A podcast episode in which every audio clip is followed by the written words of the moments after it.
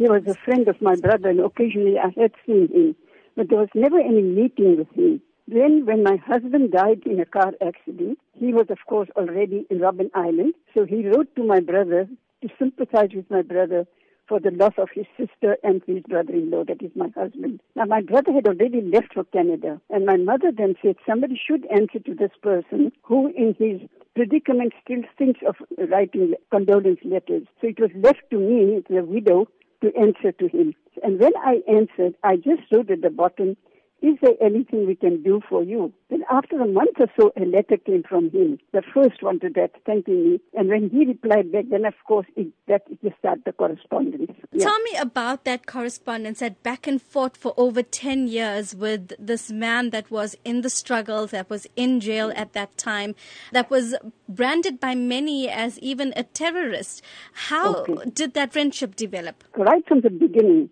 I knew that prisoners' letters are heavily censored.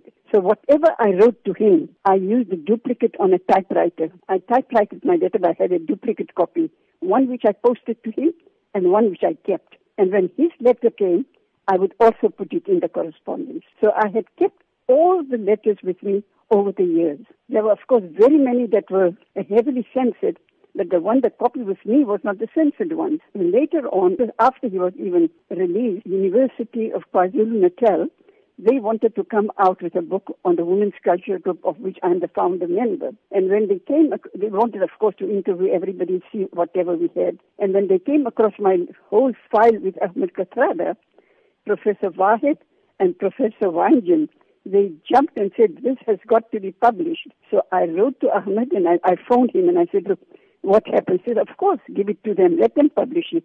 So we gave it to them and they had it published. So tell me about the first time then that you got to meet Mr. Kathrada in person after having corresponded for 10 years with letters. There was a wedding in Cape Town when he was seven or eight years in jail and I went attended the wedding. And from the wedding, we made, the friends in Cape Town had already arranged for me to meet him during that week. So I and my son went to meet him in Robben Island. And when I saw him coming up, I looked at him, oh, you know, all along, I had thought it was a young student that I, I don't know how in my mind, I just thought of him as a young student that I knew.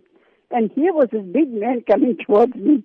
So I blurted out, I said, oh my God, there is a big man that I've been corresponding with. And this is the first time that I met him, but it was such a lovely meeting. He was so calm and collected. I was the excited one, but he was gracefully calm, really. And that was the first time I met him. After that, of course, I met him quite a few times after his release, and I've been in good touch with him. Tell me about the letters itself. Were there any letters or any parts of any of the letters that just stuck with you, that struck a chord that you remember even now? Oh yes, I remember the letters very much because the things that were in common, of common interest, like Urdu poetry, all our old writers, the, Islamic writers and so on. Of course, you know, he was not very religious and I can understand his position. So whenever I wrote something about religion, I had to sort of put it very mildly, not for him to think that, you know, I'm trying to push something down his throat. So all that, and he would reply very gracefully.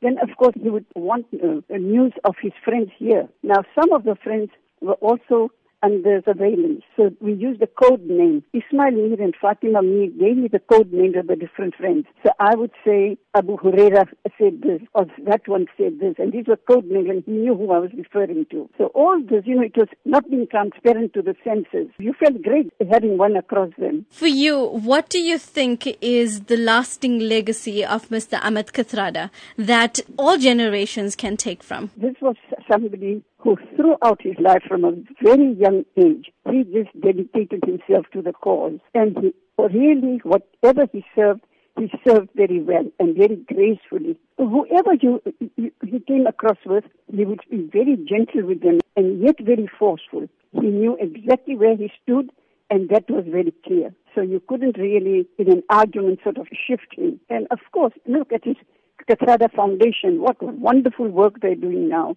He is still very much needed